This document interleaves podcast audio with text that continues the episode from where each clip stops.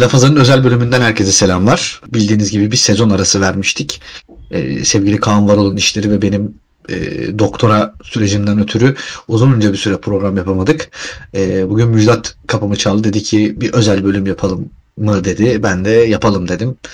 E, o yüzden bir özel bölüm hatta bir sezon finali gibi bir saygı bölümü gibi yapalım dedik.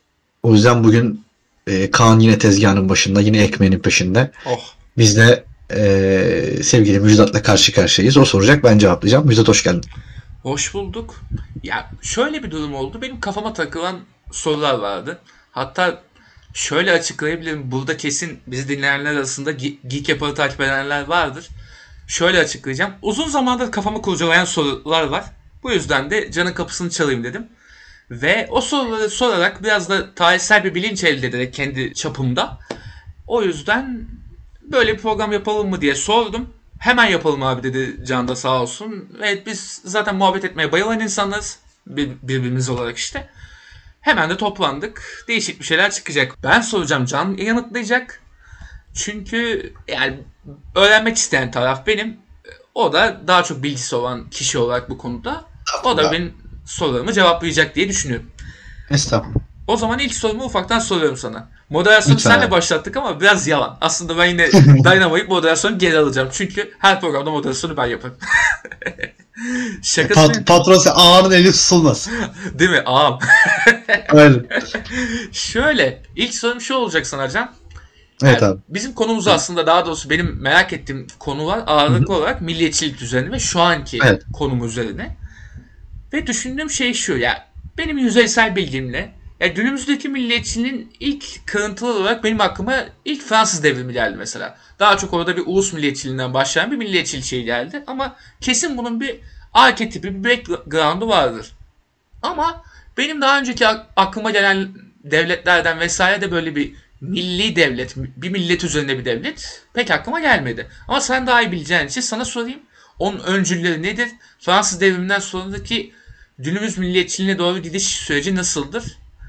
Ee, bunu 1900'lü yıllarda da durdurmanı isteyeceğim senden. Buyur abi.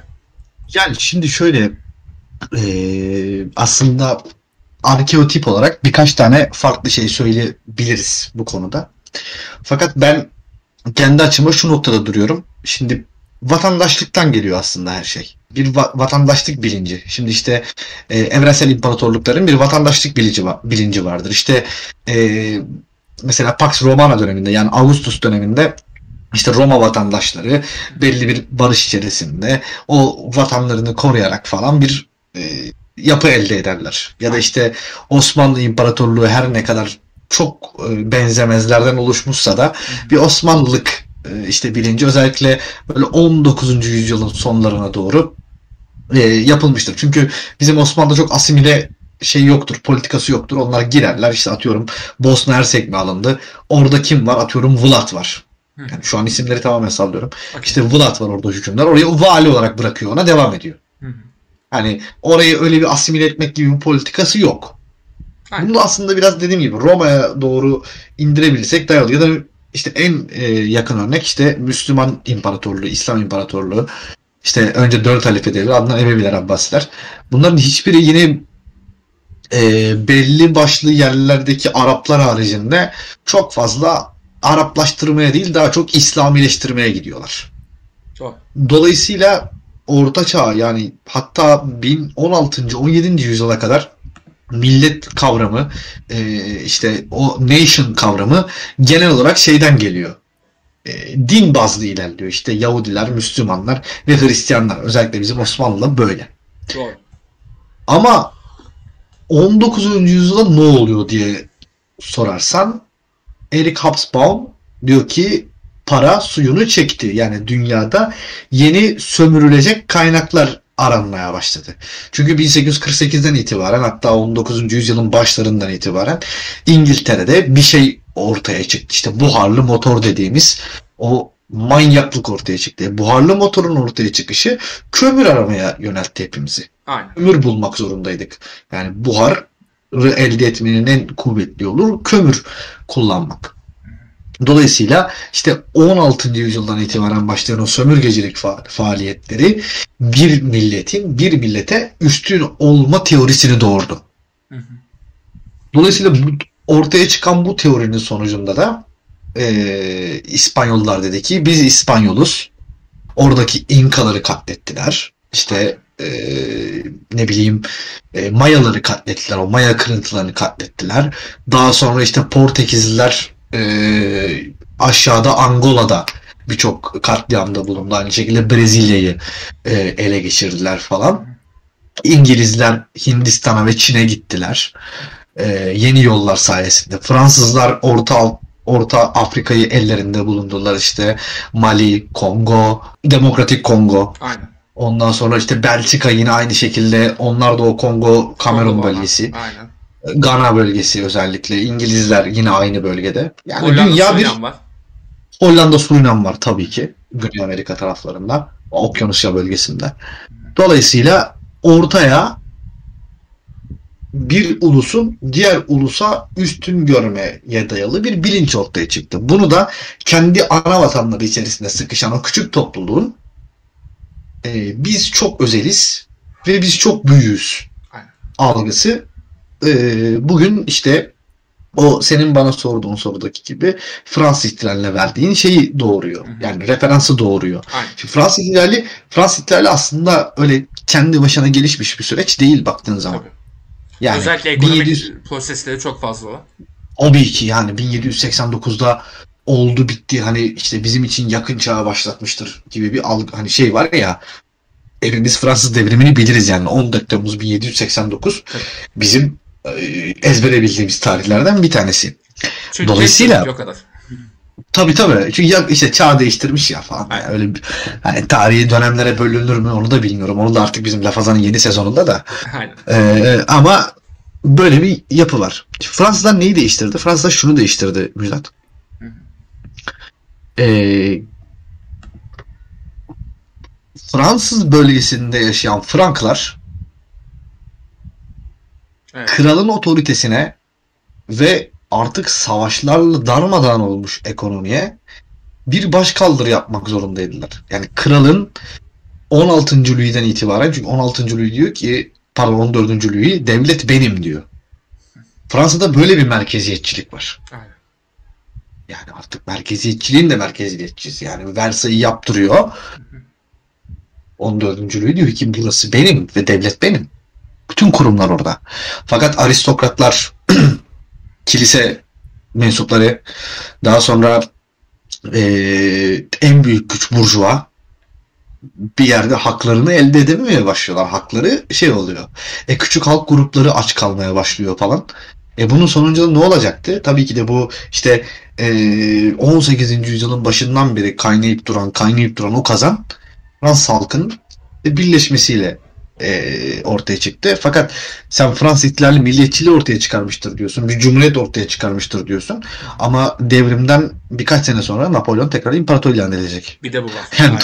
Yani dolayısıyla milliyetçilik yani Fransız devriminden sonra mı ortaya çıkmıştır yoksa Fransız devrimi dalgası mı milliyetçiliği oluşturmuştur soru. Dalgası Dalgası, aynen dalgası çok daha mantıklı. Çünkü imparatorluklar çağı yıkılırken bir şekilde o eski devletler oradaki küçük eee, eskiden beri küçük kalmış topluluklar bir devlete ihtiyaç duydular. E bunu nasıl eee, sağlarsın tekrardan?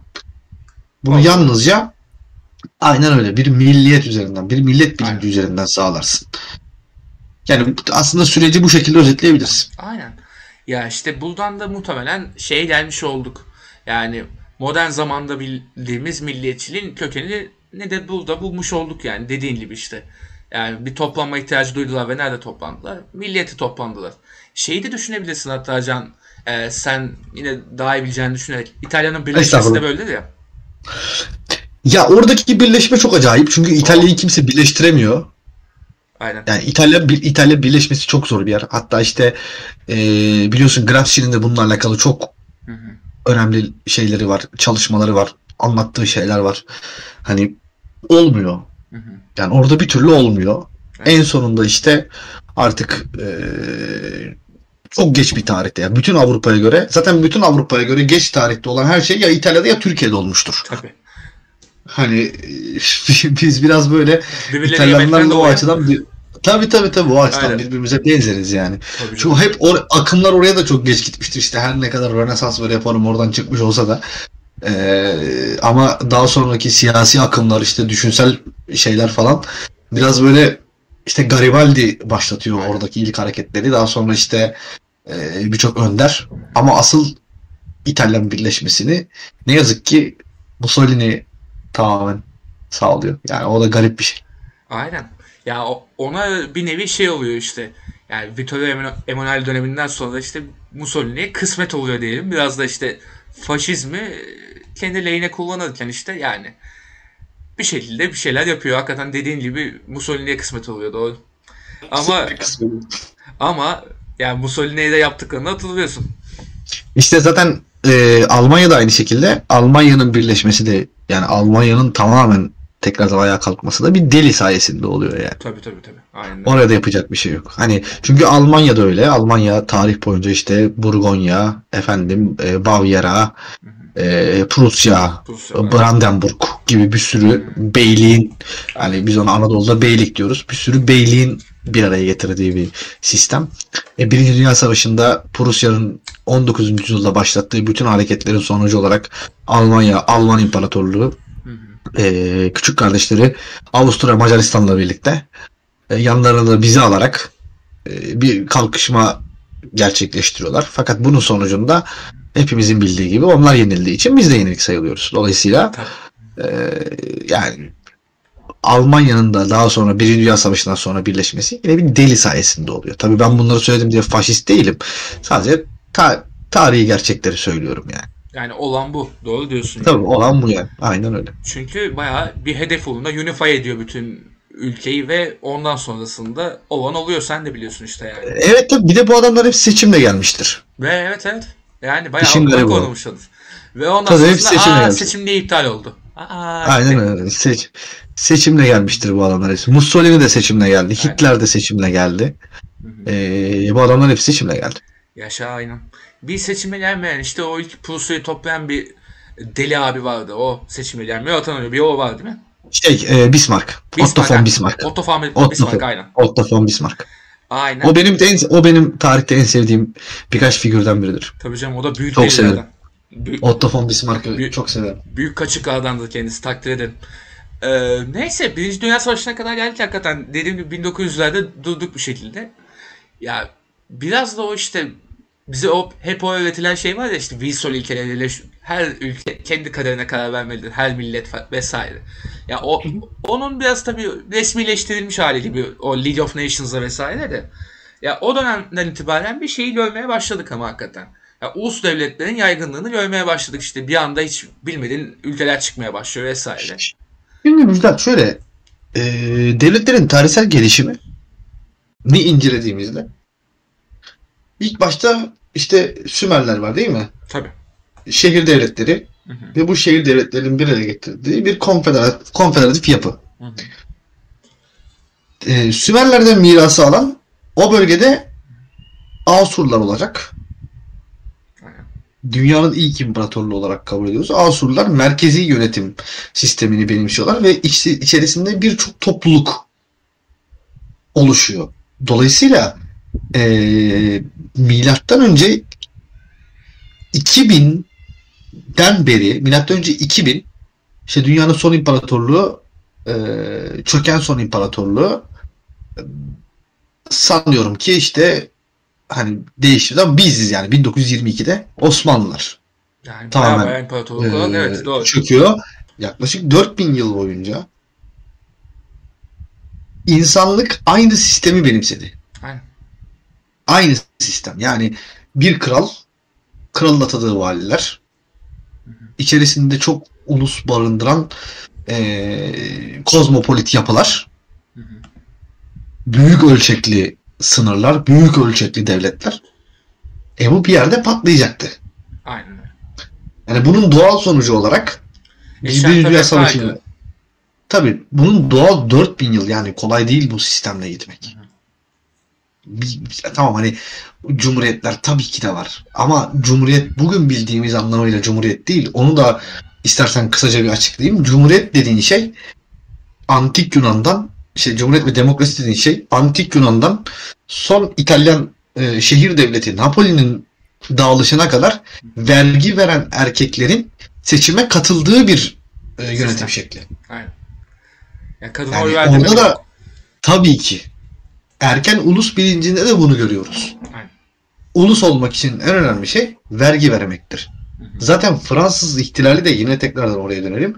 Fransız ihtilali de halktan alınan yaklaşık 300-400 yıllık geleneksel vergilerin fiyatının birkaç katına çıkması neticesinde ortaya çıkmış bir süreçtir. Aynen öyle. Yani, Yani sonuçta olay değil bu döneriş. Aynen öyle. Tabii ki. Ne olursa olsun e, insan yaratılışı veya işte oluşuşu gere- gereği neyse ne kabul ediyorsanız artık sonuçta doymaya bakıyor yani. Önemli olan bizim doymamız Tabii yani ve oradan Tabii çıkıyor her şey yani ne kadar o büyük teoriler vesaireler sonuçta bizim midemize yoldan geçiyor. Aynen öyle. bu yüzden de işte bu şeylere de geldik. Dediğin gibi işte eşyanın tabiatına aykırı ve sonucunda da gördük ki devletler küçüldü. Daha küçük Yani im- devletler görmeye başladık vesaire. İmparatorlar, imparatorluklar değişmeliydi artık ve değiştiler. Aynen öyle.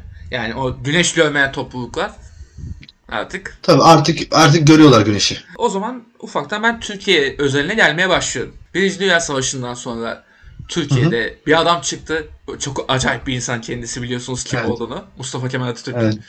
isminde muhteşem bir insan Hı hı. kendisi ve bir savaş başlattı ve bu ülkeyi ne yaptı etti? Bir ulus devlete çevirdi. Evet. Yani yok olmaya yüz tutan bir ülkeyken bir baktık ki elimizde bir devlet var. Devlet olduk Hı hı. tekrardan. Ve Atatürk'ün koyduğu ilkelerde yani ilkeler koymak dediğim yani ülkeyi belli bir e, amacın etrafında topladı. 6 net maddeyle şu anda da 6 ok olarak bildiğimiz amacın Evet. etrafında topladı. Bunlardan biri de milliyetçilik. Hı hı. Yani Türkiye Cumhuriyeti'nin milliyetçiliğini buradan yola çıkarak koyduk diyelim ki ki daha öncesi de vardı. Hatta Mustafa Kemal Atatürk'ün de etkilendiği, işte Namık Kemal'lerden vesairelerden gelen milliyetçilik şeyi de var tabii ki. Ama sonrasında gel- gelişen Cumhuriyet milliyetçiliği sence nasıl? Yani daha doğrusu bir Atatürk milliyetçiliği ta- tavrı yani maddesi e, ulus milliyetçiliğinden gelir ve Türk diyen herkes Türktür diye anlatılır. Ve bu milliyetçilik sence nasıl şekilleniyor e, o dönemde ve biraz daha sonrasında? Onu da sorayım. Yani yine aslında şuradan başlamak lazım. Her ne kadar biz şunu düşünsek de Osmanlı işte çok geri kalmış bir imparatorluktu ve e, Atatürk geldi bizi kurtardı. Bu olayın e, olaya işte 1 bölü 1 milyon ölçekte baktığımız zaman çok doğru. Doğru. Aynen. Ama kadrajı büyütüp detayları görmeye başladığımızda işin biraz farklı olduğunu görüyoruz. İşin biraz farklı olduğunu görüyoruz. Şimdi Osmanlı'daki yani bizdeki milliyetçilik fikrinin çıktığı yer ne kadar gariptir ki yine Anadolu değil Balkan coğrafyası. Aynen. Şimdi eee, Anadolu'daki adam yaklaşık 300 sene 400 sene boyunca bir idrakı bir etrak olarak adlandırıldığı için yani idraksız Türkler olarak adlandırıldığı için Doğru. eee, vergi verip işte saban eee, la toprak işlemesi gereken bir kişi o. Anadolu'daki adam. Fakat 19. yüzyıldan itibaren işte eee 3. Selim 18. yüzyılın sonu daha sonra işte 2. Mahmut 19. yüzyılın büyük bölümü ardından Sultan Hamit'in başa gelmesi ee, burada Osmanlı yenilik fikrinin, Osmanlı yenilikçi düşüncesinin hem aydınlar aracılığıyla hem de e, sultanlar aracılığıyla doğru bir noktaya doğru gittiğini görüyoruz. Hı hı. Tekrar bir e, parantez açacağım. Ben Sultan Abdülhamitçi değilim. Ben sadece tarihçiyim ve e, Sen akışı yorumluyorsun. kimseye aynen ben akışı yorumluyorum. Yani eğer bugün e, çünkü biliyorsun bu ülkede bir şeyci olmak çok kolay. Ya öyle ama zaten bizi dinleyenler de bilir ki bu Aynen. öyle e, payitaht izleyip de kılıç çeken insanlar yok. İkinci Mahmut'un yaptığı yeniliklerden en önemlisi şuydu. İkinci Mahmut resmini devlet dairelerine astırdı. Aynen. Yani bağlılığınız banadır mesajı verdi. Doğru. Ve dedi ki ben vatandaşımı şurada tanırım. Müslümanı camide, Yahudiyi havrada, Hristiyanı da kilisede tanırım dedi. Yani bu şu anlama geliyor. Benim imparatorluğumdaki yaşayan insanlar dinlerini özgürce yaşayabilirler. Dolayısıyla benim millet anlayışımda bir din temelli millet anlayışı. Şimdi 1826'da ama Ma- 2. Mahmut 1839'da bunu ilan ederken 1826'da önce Yunan, Yunan isyanı ardından Sırp isyanı ile hırpalanmış e, artık dünyadaki algısı değişmeye başlamış. Yani hasta adam iyice artık yatağa bağlanmış bir devlet yapısı vardı. Aynen. Aynen öyle. Şimdi dolayısıyla Sultan Mahmut'un dediği o dönem için doğruydu. Hı hı. Ama yanlıştı. Çünkü biraz işten içince demişti. Aynen. Bi- birazcık hani keşke hani çok e, gerçekten vizyonlu bir adam Sultan Mahmut. Ama ama işte bu kadar. Aynen. Yani 1800 işte e, 39'a daha sonra Abdülmecit ilan edecek e, Tanzimat Fermanı'nı. Dolayısıyla e, hani yapılan her yanlış aslında bizi biraz daha doğruya götürüyor Müjdat. Tarihsel süreç hep böyledir. Deneme yanılma, deneme yanılma, deneme yanılmadır. Her zaman böyledir. Dolayısıyla şu bu sefer soru ortaya çıkıyor. Peki biz neyi kabul edeceğiz? Ya biz ne yapacağız? Kurtarmamız lazım devleti. İşte bu dönemde Mithat Paşalar e, ondan sonra e, Halil Rıfat Paşa gibi bir sürü adam ortaya çıkıyor. Bir sürü fikirler ortaya atılıyor falan filan. Ama bunların en önemlisi 1876'da bizim şey e, meşrutiyet ilan ediliyor. Aynen. Şimdi devletin yapısı ilk defa değişiyor. Osmanlı'da. Bu çok büyük bir bu çok büyük bir devrim. Evet. Gerçekten çok büyük bir devrim. bu. Özellikle Osmanlı için. Özellikle bizim için. Yani 600 sene gel- gelmiş devlete sen meclis ot- oturtuyorsan devrimdir o. Aynen öyle. Aynen öyle. Ama işte o dönemde bizim azılı düşmanımız ki hala kendileriyle aramız pek e, iyi değildir. Ruslar Hı hı. yine sıcak denizlere inmek istemenin verdiği o e, ce- cazip duygularla o O tatilperver tavırla. av misafirperver tadıyla tekrardan bir 93 harbinde bizi bir alaşağı ettikleri zaman bu sefer Sultan Abdülhamit'in elinde de pek fazla bir şey kalmıyor. Yani. Ve dolayısıyla Abdülhamit dönemi şu üç tartışma arasında geçiyor. Türkçülük, İslamcılık ve Osmanlıcılık. Aynen. Bu üçü içerisinden bizi Türkçülük kurtaracak Doğru. ilerleyen dönemde. İşte eee, bu tabi bunlar spesifik okumalar ama e, tavsiye edebilirim. Bir eee, şeyin e, Ziya Gökalp'in üç tarzı siyaset. Burada üçünü de anlatır. Osmanlıcılık, e, Osmanlıcılık, İslamcılık ve e, şeyi Türkçülüğü. Üçünü de, üçünü de çok güzel anlatır. Vatan Yahut Silistre'nin metni, Hı hı. e, oyun metni bu açıdan çok iyidir. E, Şerif Mardin'in çalışmaları, Jön Türkler e, önemlidir bu konuda. Faroz Ahmet'in çalışmaları çok önemlidir. Ondan sonra genelde bu konularda Şükrü Hanioğlu falan tavsiye edilir. Ben pek tavsiye etmem Şükrü Hanioğlu'nu. E, çok duygusal bakar. Tarih duygusallığa yer kaldırmaz. Çok böyle şeydir. E, yani Şükrü Hanioğlu zaten kendisi Türkiye yazarı. Türkiye gazetesi yazarı. Yani. İşte oradan artık e, çıkarsınlar ne demek istediğimi. E, ve bunların dediğim gibi bunların sonuncusu bizi kurtaracak. Fakat bunların sonuncusu bizi şöyle kurtaracak. Şimdi Sultan Abdülhamit e, birçok okul açacak. Bir kere Sıbyan mektepleri falan bunlar kapanacak. Bunlar yerine şey gelecek. İlkokullar gelecek. İlkokullar başlayacak. İlkokulların başlamasının e, yanında liseleri değiştiriyor. Hı hı. Şimdi Galatasaray Mektebi Sultanisi işte 19. yüzyılda Mektebi Sultani oluyor. Aynen. Aynen. İdadi oluyor. Yani idadiler lise. İdade Oluyor. oluyor. Doğru. İdadi oluyor 19. yüzyılda. Tıbbiyeler kuruluyor. Çünkü doktor ihtiyacımız var artık. Anadolu'daki insanların çoğu %30, %35 falan hasta. Hastalıklar Ee, tak dizan- tak ölüyorlar. Dizanteri, tifo, kolera, Aynen. e, deli dana gibi birçok e, şey verem gibi birçok hastalık insanların canlarını alıyor. Dolayısıyla tıbbiyeler kuruluyor. Askeri tıbbiyeler. Çünkü biliyorsun en iyi en iyi şey askeriyede yetişir. Tabii. Bunu e, kabul edelim yani. En iyi şey en iyi okullar her zaman askeridir abi. Çünkü disiplin. Yani düz mantık. Aynen yani. Türkiye'de Yapacak bir şey yok. ya bir de şey Türk coğrafyasında disiplinin oturduğu tekel olduğu için çok normal şaşırtmadı. Aynen öyle. Yani çünkü işte 20. yüzyılın subaylarına hatta işte 2013'e kadar ki bizim subaylarımıza baktığın zaman hepsi birkaç dil bilen. Hı hı. Ondan sonra e, subay olmasa bile subay diyebileceğin tipli herifler. Aynen. Tıbbiyeler kuruluyor. Tabii tabii. Şu- Ufak bir bilgi atacağım oraya. Şu Evet. anki e, şu an hatta Sultan Abdülhamit Hastanesi yaptılar ismi kötü kötü de. Gata da zaten o, o background'dan geliyor değil mi? Tabii tabii. O Cumhuriyet Kurumu GATA ama e, yine aynı şekilde oradan geliyor. Aynen.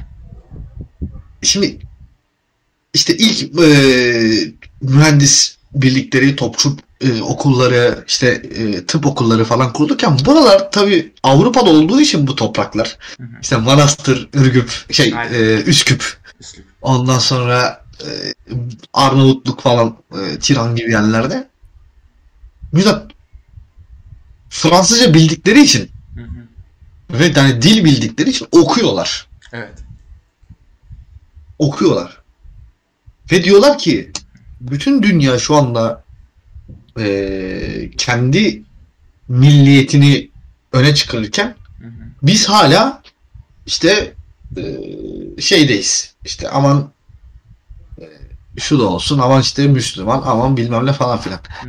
Hayır diyor İttihat ve Terakki oluyor daha sonra bunların isimleri. Doğru. Ve ilk etapta bir Osmanlıcılık politikası izlemeye başlıyorlar. İşte işlerinde Rum var, işlerinde Ermeni var, işlerinde Çerkes var, eee, Kürt var, yani var oğlu var, Arap var. Tamamen devleti kurtaralım. Bunların amaçları bu devleti kurtaralım. Bu istibdatı bitirelim ve şey yapalım. Hatta Yakup Şevket'in olup olmadığı tartışılan o ses kaydında eee, diyor ya işte o yıldızdaki baykuş Hı haris yaratık falan Aynen. gibi ifadeler kullanıyor. İşte bu 30 yıllık dönemde aslında bizim bütün geleceğimiz şekilleniyor. Ve eee 1918'de işte savaş bittiğinde elimizde sadece Anadolu coğrafyası kalıyor. Aynen. Ve işte Trakya'nın işte İstanbul, Edirne, Kırklareli falan o civarlar kalıyor. Dolayısıyla buradan bir devlet çıkması gerekiyor. E bu devleti nasıl çık e bu devleti nasıl çıkarabilirsin? Bu devleti tek bir sahip üzerine kurabilirsin. O da Türklük. Başka bir şey üzerine çıkaramazsın. Dolayısıyla Atatürk 19. yüzyıldan beri süre gelen o e, düşünsel devrimi işte Namık Kemal'lerin, Ömer Seyfettin'lerin efendim işte Doktor Nazım'ların falan oluşturduğu o bütün şeyi o Türklük personasını işte e, dediğim gibi Ziya Gökalp'lerin falan oluşturduğu o bütün Türklük personasını hepsini kanatları altına alan bir savaş başlatıyor. E, ve biz bunun adına hep Kurtuluş Savaşı diyoruz. Bunun sonucunda o yani üç buçuk yıllık çok ağır mücadele. İşte uçurumun kenarında, uçurum, uçurumun kenarında yıkık bir ülke. Hı. Türlü düşmanlarla kanlı boğuşmalar. Aynen. İşte yeni vatan, yeni sosyete. hı. İşte Türk Genel Devrimi diye Aynen. 1933'te özetlediği benim hayatımda okuduğum en vurucu dört dört satırlık şey o yani benim hayatımda vur, en okuduğum en vurucu şey o benim. Ve bunun üzerine Türkiye Cumhuriyeti kuruluyor. Evet dediğin gibi milliyetçilik üzerine kuruluyor. Buraya kadar çok güzel takır takır açıkladım size. İkinci Mahmut'tan bu yana gelmen de çok tatlı oldu. Ben mesela şey işte yani Namık Kemal'e kadar sana bir böyle bir phase vermiştim. Oradan sonrasında çok güzel devam etti. Abi zaten Türkiye Cumhuriyeti tarihi 2. Mahmut'tan başlar. Öyle yani. Tanzimat'tan Abdül aynen. Yine çele, çeleler adlı saçma sapan oluşumu kaldırarak değil mi? Yani erken dönemde çok saçma sapan değil ama daha sonra ya saçma 1800'ler sapan. için 1800'ler için. Yani tabii 1500'ler Tabii çok geri kal çok geri kalmış bir topluluk. Çok Aynen. geri kalmış bir yapı. Aynen öyle. Ee, böyle gelmen çok tatlı oldu. Ben bir de buradan şeyi bağlamanı isteyeceğim. Yani bizim bu Cumhuriyet döneminde yani Atatürk'ün sağ olduğu dönemdeki milliyetçilik nasıl anlaşıldı? Çünkü bir ulus birliği de var vatandaşta bir şekilde. Ne olursa olsun isyanlara karşı böyle bir sert bastırmalarla vesaire gerekirse bir ulus birliği, bir milli birlik yakalanmaya çalışıyor ve sonrasındaki süreci de düşünmek isterim aslında. Hatta e, 50'ye kadarki sürece diyelim 50'den sonrası zaten biraz Amerikan soslu olacak gibi görünüyor. Onu Evet. zaten bir sonraki soruda sor- soracağım sana. 16 milyon nüfuslu işte nüfusunun %30'u okuma yazmayı hatta yüz, çok daha düşük oranlarla yanlış oran vermeyeyim tam hatırlamıyorum. Ee, çok düşük bir oran okuma yazma bilen. Çok e, düşük oranı eğitimli bir e, ülkenin kalkınması için yapılabilecek tek bir şey var. Bir ülke etrafında toplamak. Onları bir ülke etrafına toplamak. O da muasır medeniyetler seviyesine çıkmak. Aynen. Şimdi burada iki tartışma var. Onu aslında biraz kurcalamak lazım. İlki 1924 Anayasası. 1924 Anayasası'nda Kürtlere özellik eee, şimdi biraz Zülfiyar'e dokunacağız sanırım. İşte Kürtlere özellik olarak eee özellikle söylüyorum fakat orada Kürtlere özellik değil o azınlıklara özellik. Azınlıklara. Fakat Hangisi varsa. Evet. Fakat Kürtler bir azınlık olarak kabul edilmiyor. Hı. Yani Kürtler Türk milletinin bir e, parçası Hı hı. olarak kabul ediliyor. Ki zaten kabul ediyor ki zaten işte Hamidiye alaylarından biri. E, oradaki o Arap tehdidine karşı Sultanahmet tarafından oluşturulmuş Hamidiye alaylarından biri ve daha sonraki işte o 1915 olayları, Ermeni olayları hani e, orada da Ermenilerin köylerde yaptıkları ağır katliamları, ağır zulümlerin e, karşısında bulunmak için kullanılmış bir takım alaylar bunlar. Dolayısıyla e, ilk tartışmalar, ilk o milliyetçilik tartışmaları 1924'e falan geliyor. Yani işte dediğim gibi bu azınlıklara özellik meselesi. Ama şimdi devletin adı Türkiye Cumhuriyeti olmuş. Ondan sonra eyalet sistemi benimsenmemiş. Hı hı. Parlamenter işte parlamenter demokrasiye geçilmiş. Doğru. Ama parlamenter demokrasiye geçilse de bu tam anlamıyla bir parlamenter demokrasi değil. Çünkü tek bir parti var. Hı hı. Bölük. e, tabii ki e, iki tane kuruluyor. Kapanıyor hemen. Kapanıyor hemen çünkü bir tanesinde Şeyh Said olayı yaşanıyor. Diğerinde Menemen olayı yaşanıyor. Hı hı. Ondan sonra behemahal bazı kafalar kesilecekti de geliyor iş. E, bazı işte aynen öyle. Bazı kafalar kesilecektir geliyor iş. Şimdi dolayısıyla bir millet oluşturmak gerekiyor. Aynen. Bu yüzden herkesin anlayabileceği bir alfabe seçiliyor. Hı hı. Bu yüzden yüksek tabakayla halkın giyimini eşitlemek gerekiyor. Yani herkesin redingot giymesi kolay. Redingot bulmak çok kolay. Ama e, Müjdat fesin kumaşı bile giyen kişiye göre değişiyor. Yani ipek fes takan var. Yani. Ama şapka, ipek şapka yok. Yani. Dolayısıyla bir tek tipleştirme yoluna gidiliyor. Ve belli bir ülke çevresinde toparlanmaya gidiliyor. E bunun için mesela din birliği yine hani e, diğer gruplarla arası yani diğer grupların işte ülkede biliyorsun birçok dini topluluk var o dönem. İşte Rumlar var, Rum Ortodokslar var. E, Ermeni e, Ortodokslar var, Yahudiler var, Levantenler e, işte e, şeyler, İtalyan Hristiyanlar, Katolikler var. E, ondan sonra işte şeyde de işlendiği gibi Sefarat Yahudileri var. Kulüpte de işlendiği gibi Aynen. Sefarat, Sefarat Yahudileri var. E, Aleviler var. Ve Sünni Müslümanlar var. Yani bir dini birlik de yok ortada. Aynen. Nerede birleştireceksin ki? Aynen öyle. O yüzden İşte o yüzden Türk o yüzden laik. olarak aynen öyle. O yüzden bir üst kimlik belirlemek gerekiyor. kesinlikle. Bir üst bir üst kimlik belirlemek gerekiyor. Bu da ne mutlu Türk'üm diyene e, Cümlesiyle şeyle cümlesiyle sistemleştiriliyor. Hı hı. Aynen öyle. Ve bunun akabine şunu eklemek gerekiyor. 1930'ların dünyasında hiçbir şeye hiçbir şeye mantıklı bakamayız. Doğru. 1930'ların 1930'ların dünyası böyle. Şimdi istersen 1930'ların dünyasına ufak bir e, özet yapalım. Gelecek- Yani milliyetçilik aynen milliyetçilik konusunu tam olarak netleştirdik değil mi şu anda? Yani Tabii, bütün bu- karış- bütün bu karışıklığın, bütün bu işte oluşmuş bu e, kaosun Aynen. e, bir çıkış yolu olması gerekiyor. O da ne mutlu Türk'üm diyeniyle kestirip atılıyor ki anayasanın biliyorsun e, anayasanın maddesi bu. Türkiye Cumhuriyeti'nde yaşayan herkes Türktür. Bitti. Bu kadar. Yani tertemiz bağlıyor işi ya. Bir de e, şeyle zaten güzel açıkladık. Sonuçta bir sistem oluşturulması lazım ve beraberinde de böyle şeyler yapılması lazım haliyle. Çünkü 1930'lardayız ve hükmetme şansımız az. Bir de şöyle bir şey var. Beğenelim beğenmeyelim. Bir sürü yanlış olmasına rağmen ya yapılmış bir sürü hata olmasına rağmen Dersim bunlardan bir tanesidir. Hı hı. İsyan için söylemiyorum. Genç Cumhuriyet isyanı bastırmak zorundaydı Hı hı. ama yol çok yanlıştı. Aynen. Hani orayı da ayırmak gerekiyor. Yani ben şu anda hani eee, oraya mensup bir insan olarak bunu söylemiyorum. Hı hı. Ben bunu bir tarihçi olarak söylüyorum. Yani yöntem çok yanlış. Bastırılması gerekiyordu. O da ayrı bir konu. Doğru. Yani tarih, tarih böyledir. Biraz böyle bakmak lazım bu, kolay- çok bu haklısın. olaya. Çok haklısın.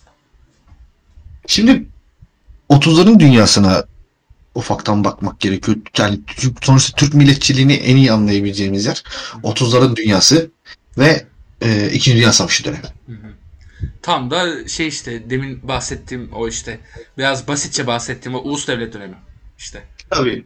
babalar Aynen çıkmış şeyler. e, faşist faşist babalar çıkmaya başlamış şeydi dışarıda. Bol bol. Yani 1933'te e, Mussolini'nin konuşmasında diyor ki e, yeni Roma'yı kuracağız ve İzmir'i alacağız. Hı. Yani Atatürk'e bu mesaj geliyor falan yani Hani bu kadar artık Aynen. durum saçmalamış vaziyette. Aynen öyle. Atatürk ondan sonra postalları çekip oturuyor. Ve işte hani şimdi 30'ların dünyasında da- dolayısıyla şeyden bahsedemeyiz. Mantık arayamayız yani Kesinlikle, 30'ların dünyasında yani. Yani e, şeyi düşün işte Can e, Almanya'da bir meclis yangınından son anda yatıp Hitler'in Tabii ki. ya yani Ve şeyler böyle var. liderler ve, ve bak böyle liderler Hı hı. hep bir mağduriyetin sonrasında Tabii. büyürler. Bir hapse giriyor Hitler falan işte. Kavga mı yazıyor orada. Aynen işte e, o mağduriyeti yaşamamış belki de tek lider bizimki. Çünkü söke söke aldı her şey. Aynen her şeyi söke söke aldı. Yani hiçbir şeyi göstermelik yapmadı. Yani tık tık tık tık diye halletti gitti. Ya işte bir Pınar Esar geldi aklıma şimdi. Hadi neyse. 1997 Ya. miydi? Ya. E, Yani şimdi bunun, bunlar üzerine kurulmuş bir yapı var ortada. Onu anlatmaya çalışıyorum. Şimdi 30'larda Hitler Alman şansölyesi, şansölyesi ilan etmiş kendini. Bütün partileri kapatmış. Komünizmi yasaklamış. Aynen. E, Mussolini gelmiş İtalya'da. Roma'yı kuracağım diyor. Hı hı. Yukarıda kuzeyinde Stalin var. O da Allah bekliyor. düşmanımın Allah düşmanımın başına vermesin. Öyle bir e, şeyi adamın. Üf. Ondan sonra İngiltere zaten hani belli şeyde o gücünün hemen hemen böyle çok zirvelerinde çünkü bir Dünya Savaşı'nın galibi. Hı hı. Yani Fransızlar her zamanki gibi kaostalar. Tabii ki. O Onlar- hiç değişmez. O hiç değişmiyor. E, batıdan çok çok batıdan yükselen bir şey var. Güç var. Aynen. E, Japonlar tekrardan Deli gibi teknoloji basmaya başlamışlar. Deli gibi teknoloji basmaya başlamışlar. E, 30'ların dünyası böyle. Ve Aynen. 30'ların dünyasında herkes her şeye her şey ve her yer hakkında hak iddia ediyor. Evet. Yani, Yani- böyle çılgın bir dünyada sen devleti koymaya çalışıyorsun çünkü imkanlar belli. Yani çünkü imkanlar belli. Bir daha savaşa girersen çünkü yani yapamayacaksın o çok açık. Aynen. Ee, Ve dolayısıyla işte bir sahik oluşturuluyor. Ee, altı ok. Senin de altı ok dediğin o sistemselleştirme, kavramlaştırma. CHP'nin 1927 kurultayı, Aynen. işte daha sonra 1933 kurultayı. Ee, buralarda o işler artık netleşiyor. İşte anayasaya layıklık maddesinin girmesi, ondan sonra bazı kafaların kesilmesi, tekke ve zaviyelerin kapatılması gibi gibi gibi bir sürü batıllı olmaya yönelik hamleler ve okuma oranının artması dolayısıyla Türkiye'de bir iş gücü patlamasının yaşanması sonucunda yaratılmış bir ütopyaya inanma ihtiyacı doğuruyor. Aynen. E bu da e, hem de kendini dışa doğru korumaya yönelik olarak bir e, Türk milliyetçiliği fikri olarak geri geliyor. Fakat işte bizim Atatürk milliyetçiliği dediğimiz şey tam olarak bugün bizim anladığımız milliyetçilik değil yani. E, bir MHP milliyetçiliği değil. Bir e, Türk ocakları milliyetçiliği değil. Şüphe yok onun. Ya o, o başka bir e, yapı. Aynen. Orada çok başka şeyler var. Aynen. Yani Yani- Çok başka şekiller var. Şöyle tarif etme doğru olur mu sence? Sana sorayım. Atatürk Türk milliyetçiliği bir ideanın etrafında toplanmış insanlar topluluğu. Aslında Türkiye ideasının Tabii tabii. Türkiye aynen. Aynen. Aynen. Ve buna da Türk denmiş. Bu aslında. Aynen. İşte mesela ama aynı dönemlerde işte 1930'larda bize nihalatsız çıkıyor. Yani işte birisi İşte. çıkıyor. Yani illaki biri olacak işte bir nihalatsız çıkıyor. Aynen. Ee, Enver'in bıraktığı yerden O devam ediyor. o o devam ediyor. Hı. Tabii ki o bir e, hani siyaset adamı değil. Daha sonra bir siyasi filozof olarak düşünülüyor. Ama bir kendisi bir edebiyatçı. Hı. Ee, hatta yani bunu söylemekte de bir sakınca görmüyorum. Ruh Adam kitabı benim hayatımda okuduğum en iyi romanlardan bir tanesi. Ya o kadar kuvvetli bir e, kalemi var kendisinin. Ama yani işte kafatası ölçelim. Hı hı. Efendim e, barikosefal, berikisefal. İşte Türk ensedeki Türk çıkıntısı. Efendim e, sarı ırk, beyaz ırk, siyah ırk ayır, ayıralım. Gibi gibi bir sürü düşünce. Tabii ki yani şu andakinden bahsetmiyorum ben hani kuruluş dönemlerinden bahsediyorum bu işlerin. Ee, işte daha sonra işte Türk İslam sentezi falan filan gibi konu hani oralara gelecek. Ee, ve İslam bizi hiçbir zaman kurtarmadığı gibi Yine kurtardı. milliyetçilik, milliyetçilik konusunda da yine kurt yine kurtarmayacak yani. aynen. Aynen öyle. Daha da batıracak hatta. Daha da Ee, oturacak. Yani dediğim gibi 1930'ları çok şey almamak lazım yani ciddiye almamak lazım özellikle ideolojik anlamda. Aynen.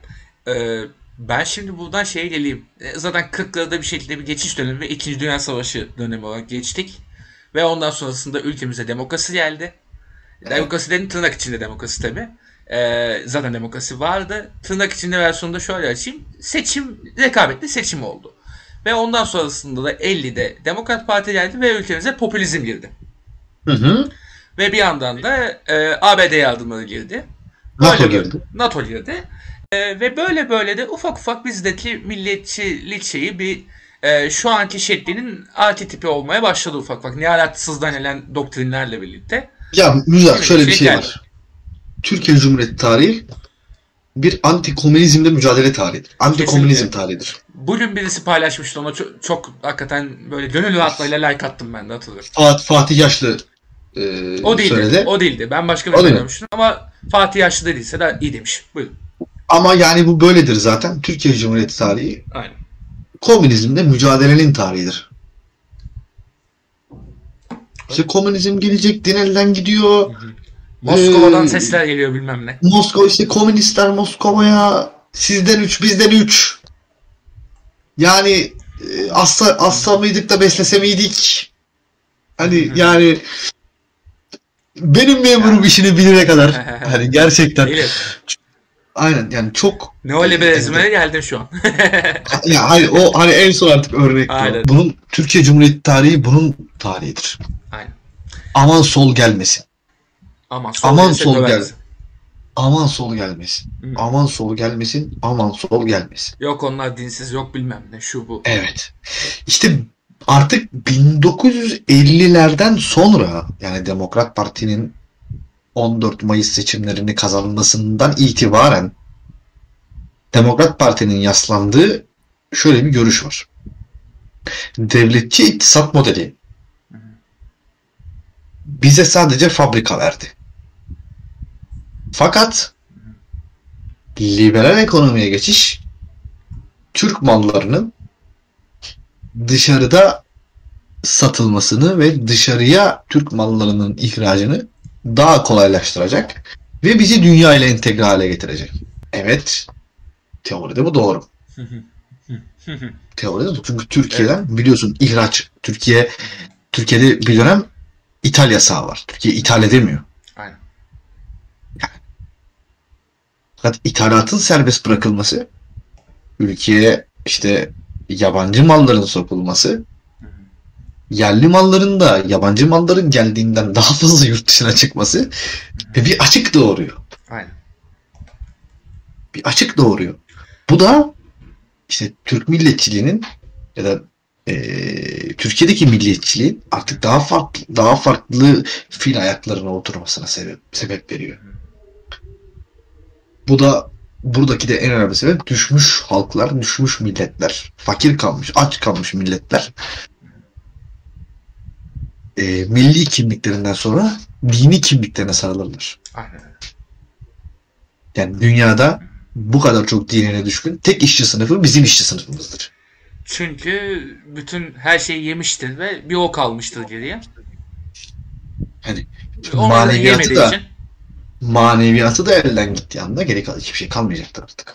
o da tutunacak sonda olarak Türkiye'de. Öyle. Aynen, aynen öyle. E, Türkiye'de öyle hakikaten ve güzel de geldim bu konuya. Hatta benim en sonda değinmeye çalıştığım noktaya bir kapı açmış oldun. Ama e, ben buradan bir ara başlık atacağım tabii. 50'leri de Hı hı. geçtik diyelim ki.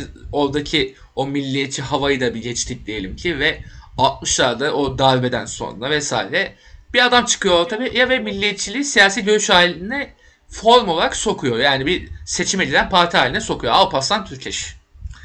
Bu görüş 90'lara kadar devam ediyor. Bir kişi etrafında ve sonrasında başka bir kişiye devrediyor. Onun ismini anmayalım. Kötü olacak bizim için yoksa. Ee, böyle devam ediyor. Bir milliyetçi görüş var. Ve sonrasında da gelişen bir süreç var. Sence yani oradan gelen süreç ki zaten solun karşısına konuşlandırılmış bir süreç olarak görebiliriz bunu. Ee, sol sağ çatışmalarıyla devam eden bir süreç halinde aldı. 80'lerden sonra bir daha hotladı. Yani genel başlıklarıyla tabii ben de yani özetleyebildiğim kadar özetliyorum. Sence peki bu süreçte milliyetçilik insanlarda nasıl şekil buldu? Alparslan Türkeş'in ortaya koyduğu şeyle ilerleyen ve devamı gelen süreç. Sence nasıl karşılık buldu? Sonrasında nasıl bu dönemde karşılık bulmaya devam etti? Alparslan Türkeş zeki bir adam. Çok bu arada. Ya darbe metnini yazan adam işte yani düşün. Evet. 1960'ta Albaylar Cumhuriyeti'nin e, önemli parçalarından bir tanesi. Aynen. Biliyorsun önce başbakanlık müsteşarı yapılıyor. Yani başbakanlık yapıyor. E, 60 darbesinden sonra.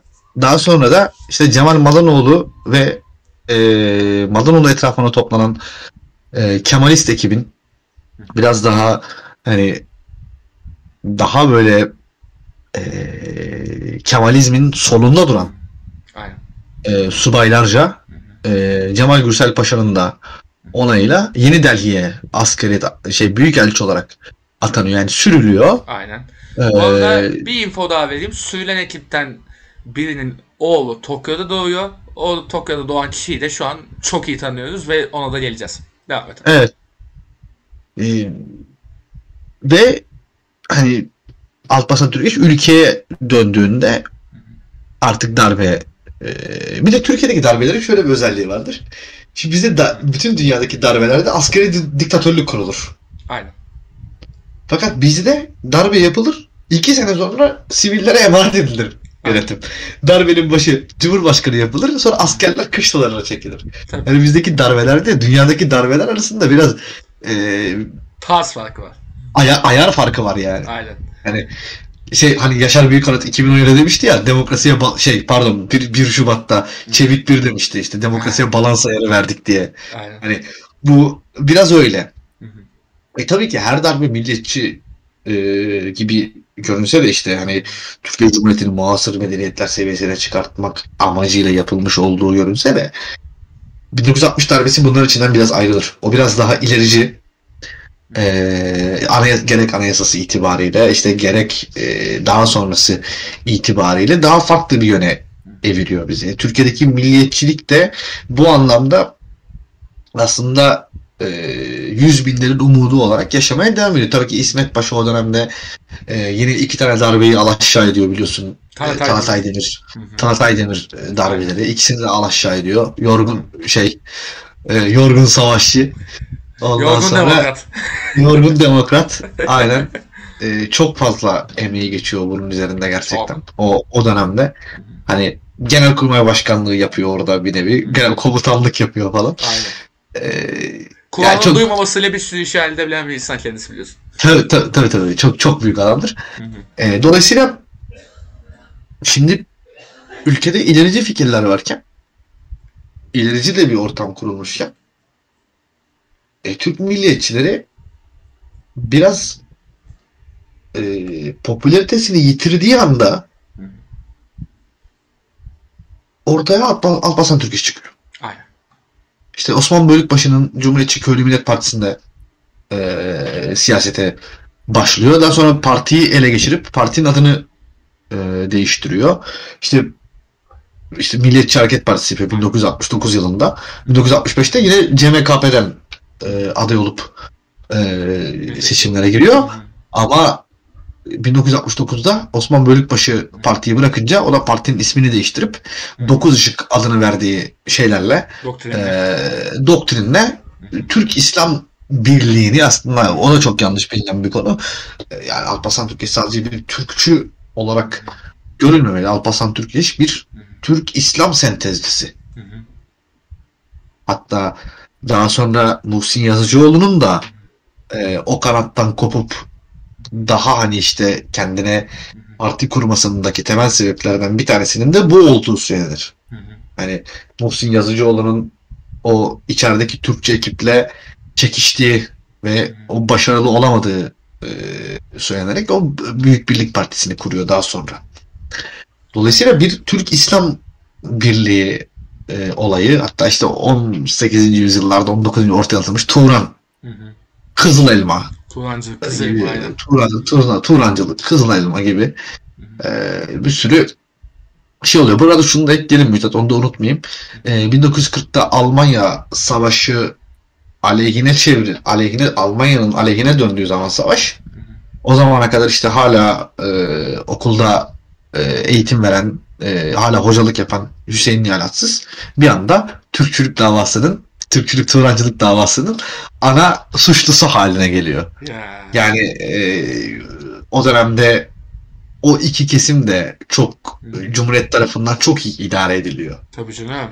Yani zaten 2. Dünya Savaşı'na girmememiz başlıca bir hikaye. Onu apayrı programda siz işlersiniz.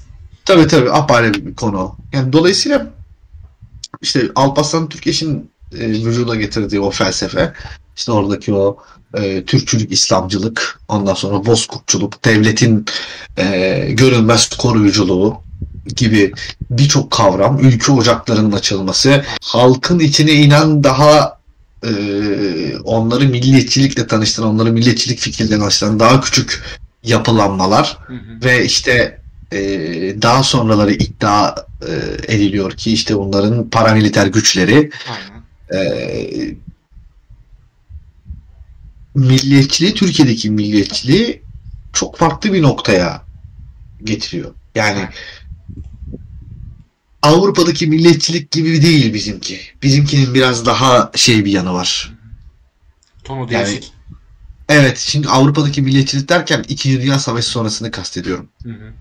Tabii tabii. Hani e, bizdeki biraz daha artık işlerin e, kanlı boyuta. Ulaştığı Gelmeli bir- işi.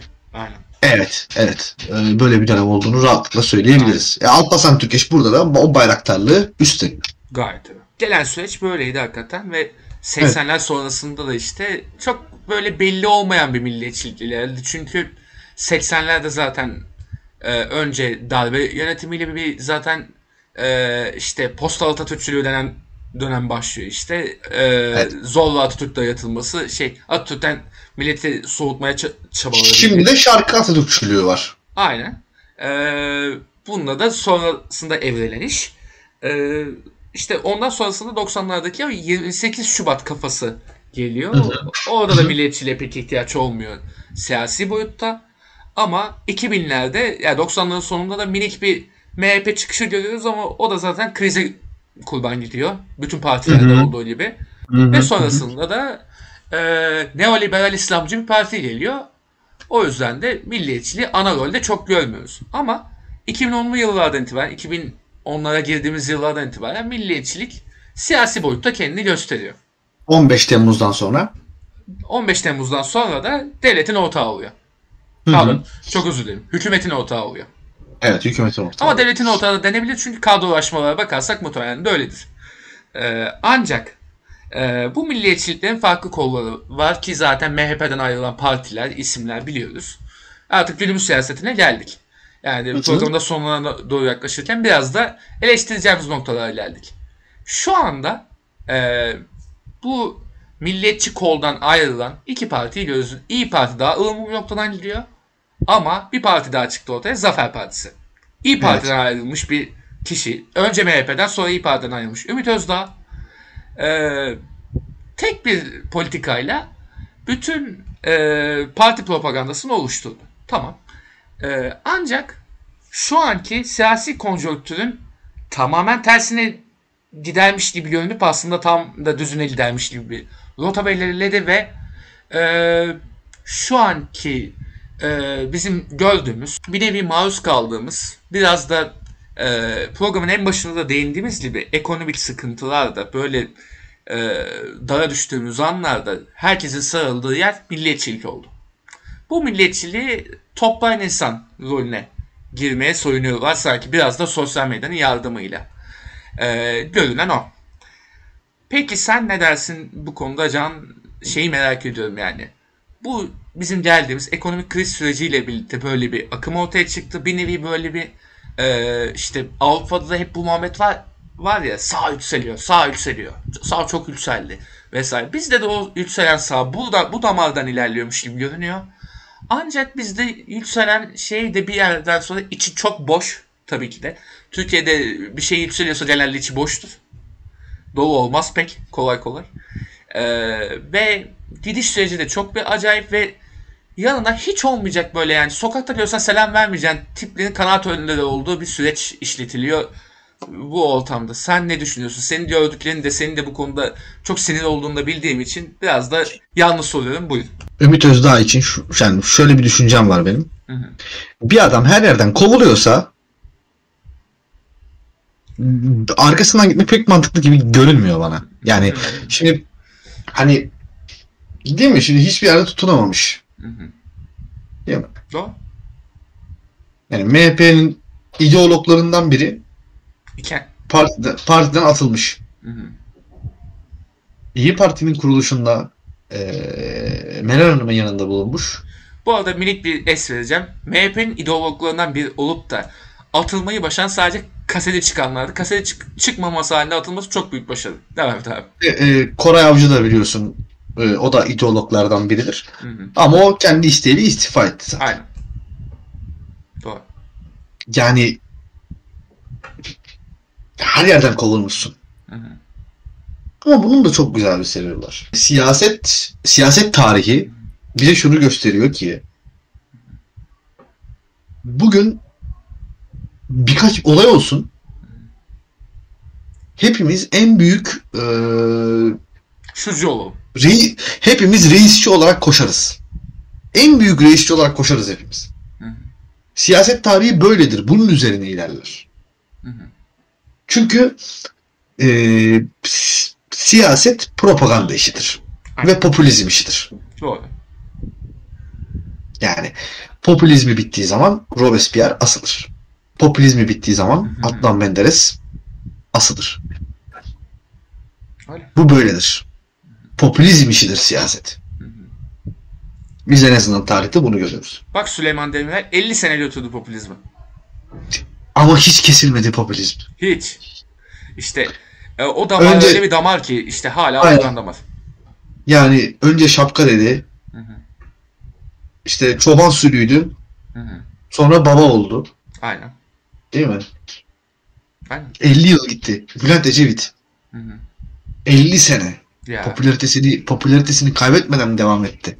Ki bu arada Bülent Ecevit'in ideolojisi kırılır. Tabii ki. Tabii Ona ki yani. devam etti yani. Hakikaten lider Ona- popülizmi bizde feci bir şey. Aynen öyle. Ve Ümit Özdağ şundan yararlandı. Aslında. Çok büyük bir boşluktan yararlandı.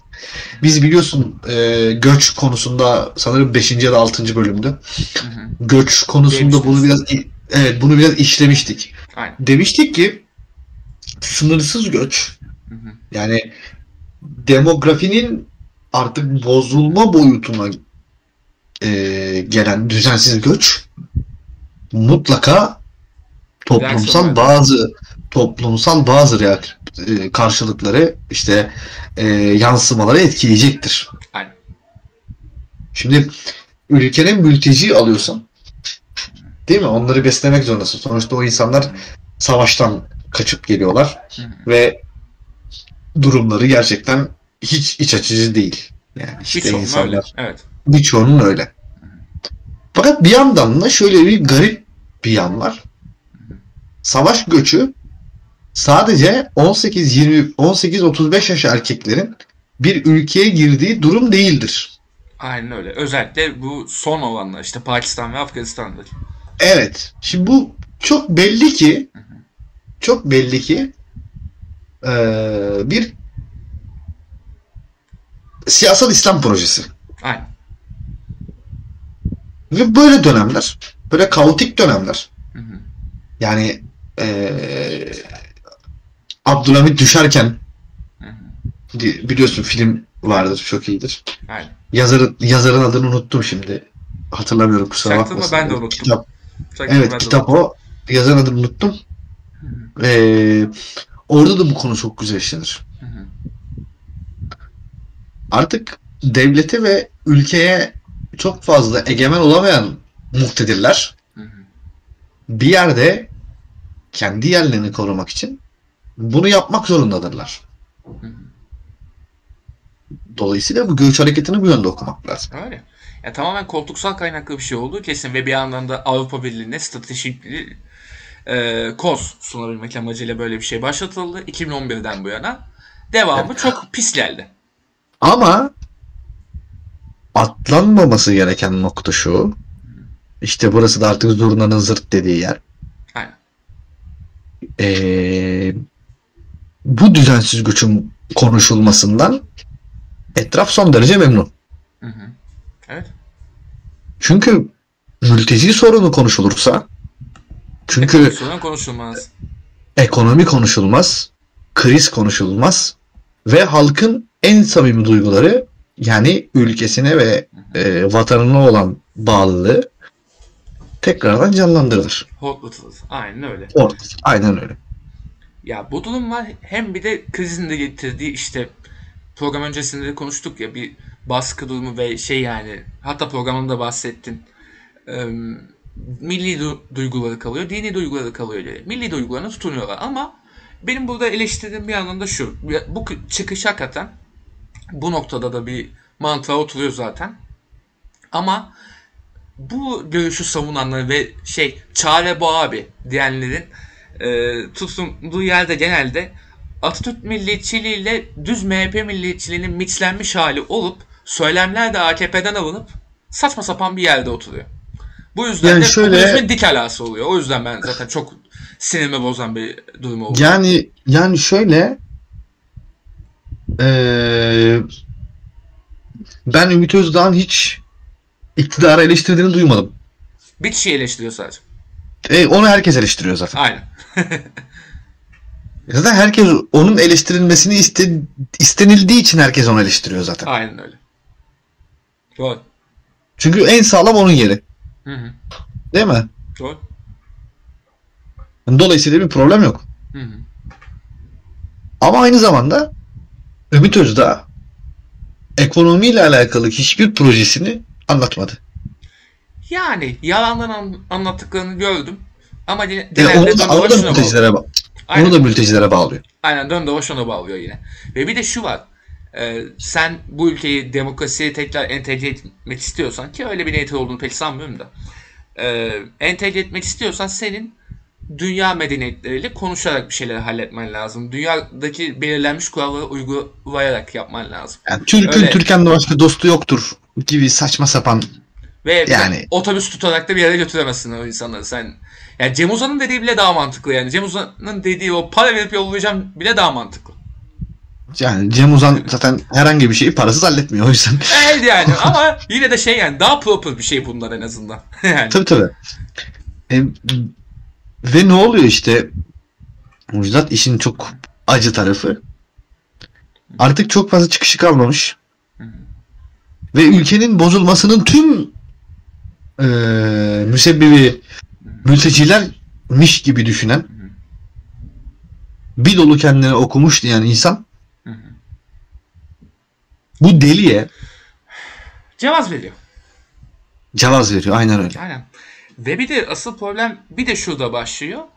Ee, tam da muhalefetin güçlendiği anda ki bu arada muhalefetin güçlenmesinde de mülteci akınının, göç akınının da payı var. Onları bir şekilde belirtmek lazım. Ki zaten 2019 seçimlerinde bunu net bir şekilde görüyoruz. Yani Fatih'te röportaj yapıyorlar. Niye İmamoğlu'na verdiniz diyorlar. Suriye diyor adam mesela yani. Hı hı, Oradan hı. net bir şekilde görüyoruz. Ancak tam bu muhalefet güçlenmesi anında bütün bu kitlenin söylemi muhalefete kayıyor bir anda. Hiçbir şey yapmıyorlar evet. diye. Evet, Ama hiçbir burada şey şu var. E, iktidarı eleştirenler de var içlerinde. Onlara tabii ki de yine nispeten saygı duyabilirim ama şu da var. Bunları vereceğim AKP'ye veririm diyenler de var. Evet. Hani sen 20 yıldır şikayet ediyordun bu düzenden? Yok o şikayet öyle bir şey. Yani işte o öyle bir şey değil. Şimdi ee, tarihte propagandanın Aynen. üstadı Göbez. E, Göbez der ki bir yalanı bir kere söylemeyin. Birçok defa söyleyin ki inandırıcı olsun. Aynen. Şu an onu yaşıyoruz bence. Çünkü e, AKP'nin senelerde söylediği şeyleri şimdi yerleşmiş bir yalan olarak oturtarak Zafer Partisi veya işte e, muhalefete ters yönden bakan insanlar Ama şöyle bir şey de var. Buna getiriyor. Yani Zafer Partisi'ni çok fazla ciddiye almamak lazım. Ben ciddiye almak zorunda kaldığımızı düşünüyorum çünkü son anketlerde %2'yi görünce dedim yok artık. Ya %2 bir şey değil e, Müjdat. Ama %2 bir şey değil. İşte ben Ama hayır bak. Yok yok şu anlamda söylüyorum. Tabii tabii şu anlamda tabii küçük sinek mide bulandırır. Aynen. Ee, şu açıdan söylüyorum. Şimdi e, esas problem olan ekonomiyi, geçim sıkıntısını, e, halkın yük, üstüne yüklenen ağır vergileri, ne bileyim işte nefes alamama durumunu, efendim Fırat'ın suyuna siyanür karıştırılmasını, ya. E, salda salda katliamını, Aynen. E, Pınar Gültekin'in katiline 23 yıl ceza verilmesini, hı hı.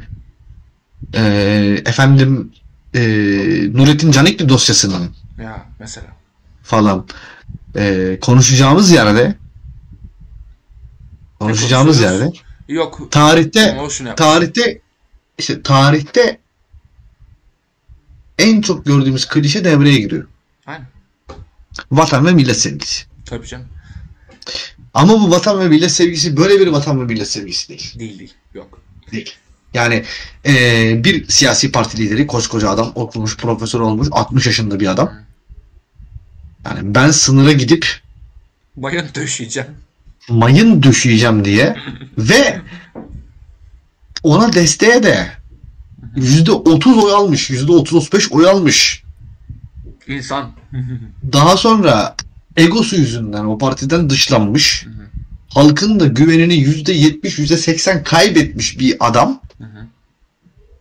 Destekleyeceğim. Çıkıp çıkıp ben ona desteğe gideceğim diyor. Çıldırmış olmalısınız ya. Sınıra gidip mayın döşeyeceğim ne ya? Ne gerçekten gerçekten yani koskoca milliyetçilik, koskoca yani şimdi işte Kılıçdaroğlu diyor ya asıl milliyetçi benim, asıl ülkücü benim falan. Yani yapma. Ya Bak, Kemal Bey sonra... şu çiğlik yani. Ee, biz bunu eleştiriyoruz de bu arada şey yani e, CHP militanı falan değiliz yani. Kemal Bey'in yaptığı Aynen. çok çiğlikler var ve şey e, bugün belki sen de görmüşsündür öyle bir tweet attın. Kılıçdaroğlu aslında bizim sevgimizi e, şeyimizi hak etmiyor ama diğerleri Hiçbir şey hak etmiyor diye. Ee, ya Kemal Bey'de yapmış bazı çiğlikler bulunmakta ama gidip de şey yani ulan normalde sınıra yaklaştığın anda hele o mayın şeyle yaklaşırsan seni vururlar dayı. yani bunu bir bunu bir CHP milletvekili yaptığını düşünsene veya atıyorum İyi Parti milletvekili. Hadi. Gültekin olursa olsun hadi. Ya, muhtemelen Ama şey işte- yani mi- milletvekiline alıp eline 15 gün hapse atarlar ya. Ama işte Müjdat şöyle bir şey var. Dediğim gibi böyle kriz ve kaos anlarında çılgınlar çıkıyor. uzun uzun yıllar oluşturulmuş köklü artık kök salmış yapılarda Hı hı. yapıların son demlerinde Aynen. böyle deliler ortaya çıkar. Kesinlikle. Ya işte tam da ben de işte tarihte bunun karşılığını bulabileceğim için sana bu şeyi sordum. Ki zaten en baştan beri de işlediğimiz hep bu milliyetçilik şeyinde bir milliyetçiliğin çıktığı anlarda da hep böyle bir deli çıktı farkındaysan. Hep Evet. konuştuğumuz yerlerde sıkışan yapılar var. Atıyorum Almanya'yı düşün abi. Yani sobada mark yakacak level'a gelmişler. Bir ekmek için şey bir masa kadar para veriyorsun. O seviyeye gelmişler. Tabii. Hitler geliyor. Evet.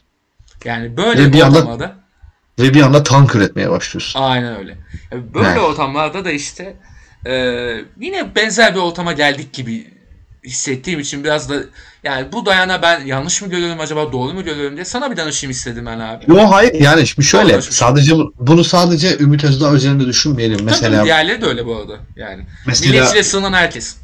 evet yani mesela e, özellikle parantez açmamız gereken iki kişi var.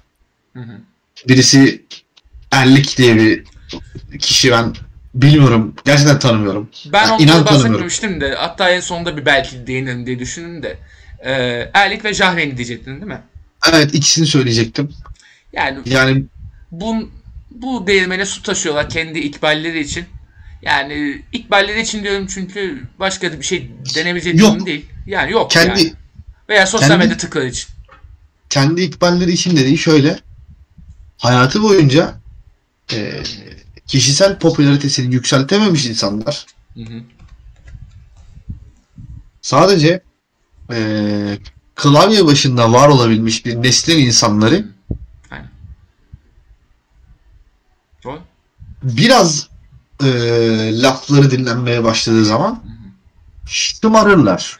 Kanaatın önderi olmaya çalışırlar. Doğru. Ş- Şımarırlar. Hı hı. Bak kanaat önderi falan şımarırlar. Şımarmanın sonuç. Eyvallah. Ve e, dünyada hadsizliğin en çok yaşandığı ülke bizimki. Evet evet. Ya bizde hadsizlik diz boyu zaten yani. Ya Kurtlar Vadisi videosu çeken adam sonrasında bir bakmışız ki aa kanaat önderi. Ve bir de şey yani tamamen e, şuna bağlı. Bizim gibi düşünüyorsan, düşünmüyorsan sen PKK'lısın diyerek. Yani 8 ve 10 yaşındaki çocukların izlediği yayında ana avrat düz gidip sigara içen birinin görüşlerini ben ciddiye alamam. Yani. Ve sonrasında Alamam. da Twitter'da ana avrat küfretmekten kapatılıyor hesabı ve aa Evet. Oktaylar kapattı benim hesabımı. Evet. Hmm, Okey. Yani yani artık sosyal medya çağındayız. Bizim Yemezler milliyetçi yani. bu bizim milliyetçilik dediğimiz kavramın da suyu çıkmış vaziyette. Evet evet bitti yani. Eğer orta Bu suyu çıkmış hali. Po- post hali bu milliyetçiliğin bu arada. Net tabii yani. eğer ve eğer bir milliyetçilikten bahsedeceksek ya bu Jahreyn'le falan olmaz yani bu iş. Hiç Yani. yani hani bir tane mantıklı düşüncesi atıyorum mesela kim diyebilirim yani bilmiyorum ki ben bu Twitch aleminden falan Müjdat hiç tanımıyorum etmiyorum yani. Ya şöyle bir örnek vereyim mesela. Ee, yakın zamanda bu benzer kitle işte bu ikiliyi takip eden kitle e, tarihle alakalı olmasından do- dolayı biraz da e, Türkiye hakkında kendi görüşlerini net belirtmesinden dolayı Sungur, Sungur'a da saldırdı. Ama o da tabii ki de yani niye korkacak bir şey olsun ki yani sonuçta yani onlarla alakası pek de olmayan bir insan tokatlayıp yolladı.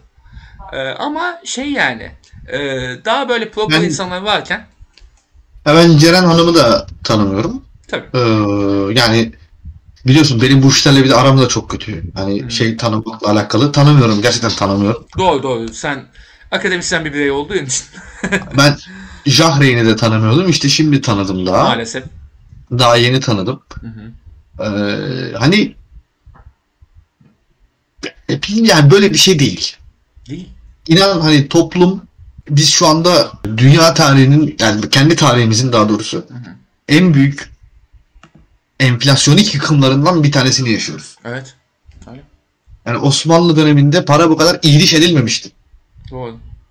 Yani iyiliş etmek demek tahşiş işte paranın değerinin alçaltılıp yükseltilmesi anlamına gelir. Biz böyle bir dönem yaşamadık daha önce. Ya şu an artık bence iyi dişinin de ötesinde para mundar edildi. Evet mındar oldu. Hı hı.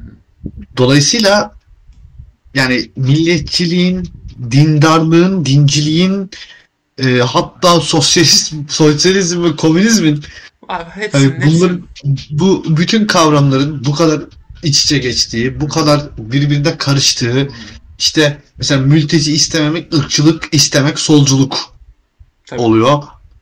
Halbuki aslında istemek solculuk değil. istemek yeşil yeşillercilik daha çok. Hani yani. eee, ben de mülteci karşıtı bir insan değilim.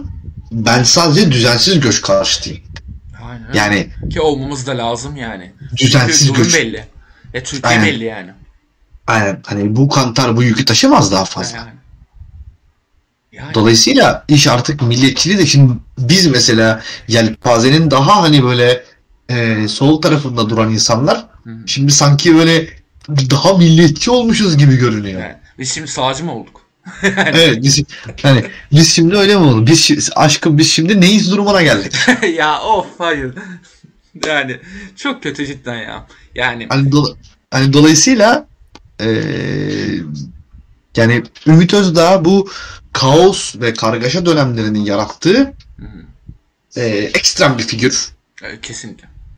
E, şu andaki söylemleri tamamen e, ana akım düşünceleri esas konuşulması gereken de susturmaya yönelik olacak.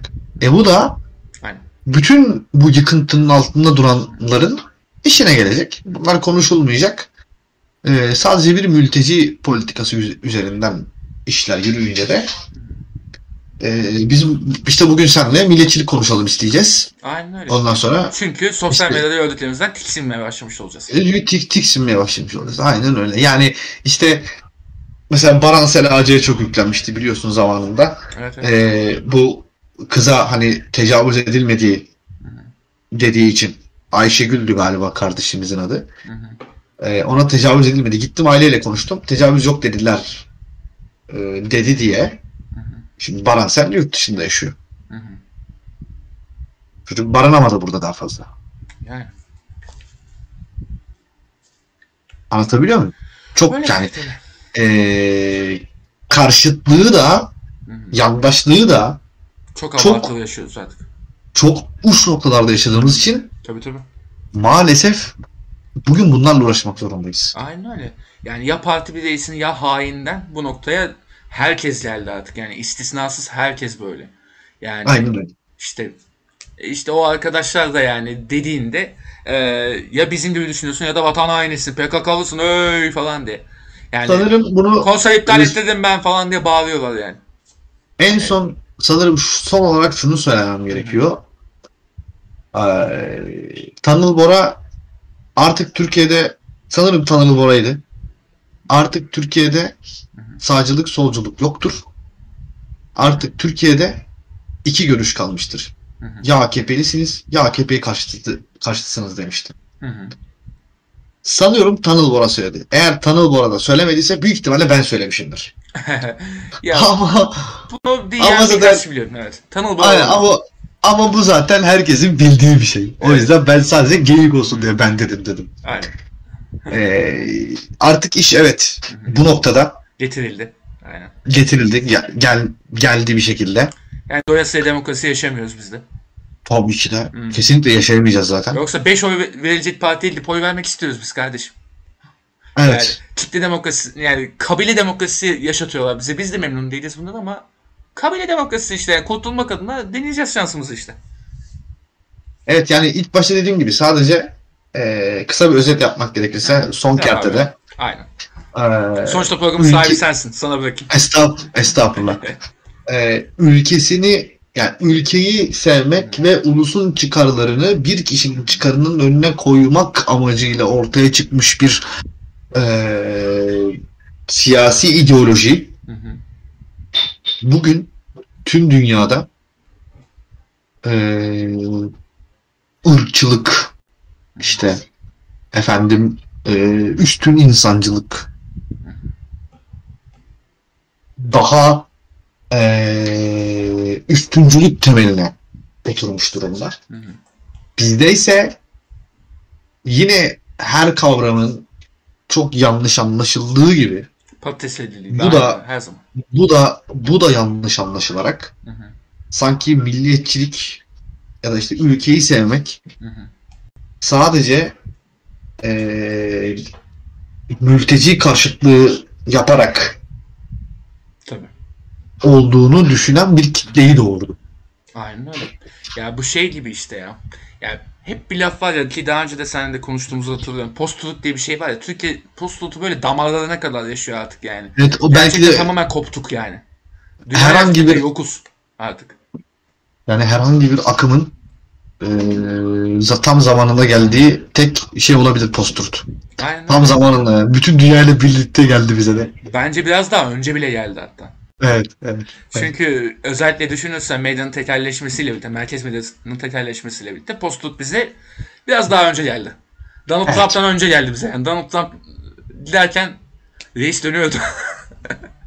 Şakası bir yana. Ee, yani zor bir dönemde yaşıyoruz ve yani bu konuda da bir milliyetçiliğe değinmek istedim. Ben de sana da bu konuda rica ettim. İyi de teşekkür ederim baba sorularımı yanıtladığın için. Ee, bunun bir tarihsel arketipi olduğunu düşünüyordum ve yanılmadığım için çok sevindim. Çok sağ olasın. Laf azanında da ben de kendimi zorla konuk ettirmiş oldum. Kaan'a da buradan selam var. Onun da çok selamı vardır büyük ihtimalle. Te- teşekkür ederim ona da. Son olarak bir info daha vereceğim. Bu kadar ağır bir konudan sonra eğlenceli olsun. Atatürk bölümünde canım program yaptığı arkadaşımız Mert benim asker arkadaşım. Oradan tanışarak kendisine yönlendirdim. Ona da selam yollayayım. Evet Mert'e ben de çok selam söylerim. Tek tek programlık beni çok iyi kurtarmıştı. Çok sağ olsun. Çok sağ olsun gerçekten. Böyle de infoları verdik abi. Kapanışı artık sana bırakayım. Dükkan sahibi olarak. Buyurun. Estağfurullah. Bu sezonluk Lafazan'ın sonuna geldik. Önümüzdeki sezon görüşmek üzere. Belki arada özel bölüm olan olursa Müjdat yine bir şeyleri konuşmak canı isterse Tabii. konuşuruz. Ee, ama onun haricinde bu sezonluk e, sonuna geldik. Artık yeni sezon. Sanırım Eylül'de falan başlarız. Eylül'de, Eylül ortası, Eylül sonu gibi. Ee, orada görüşmek dileğiyle. Ee, az sayıdaki takipçimize buradan selam olsun. Ee, umarım e, bizi özlerler. Görüşmek üzere.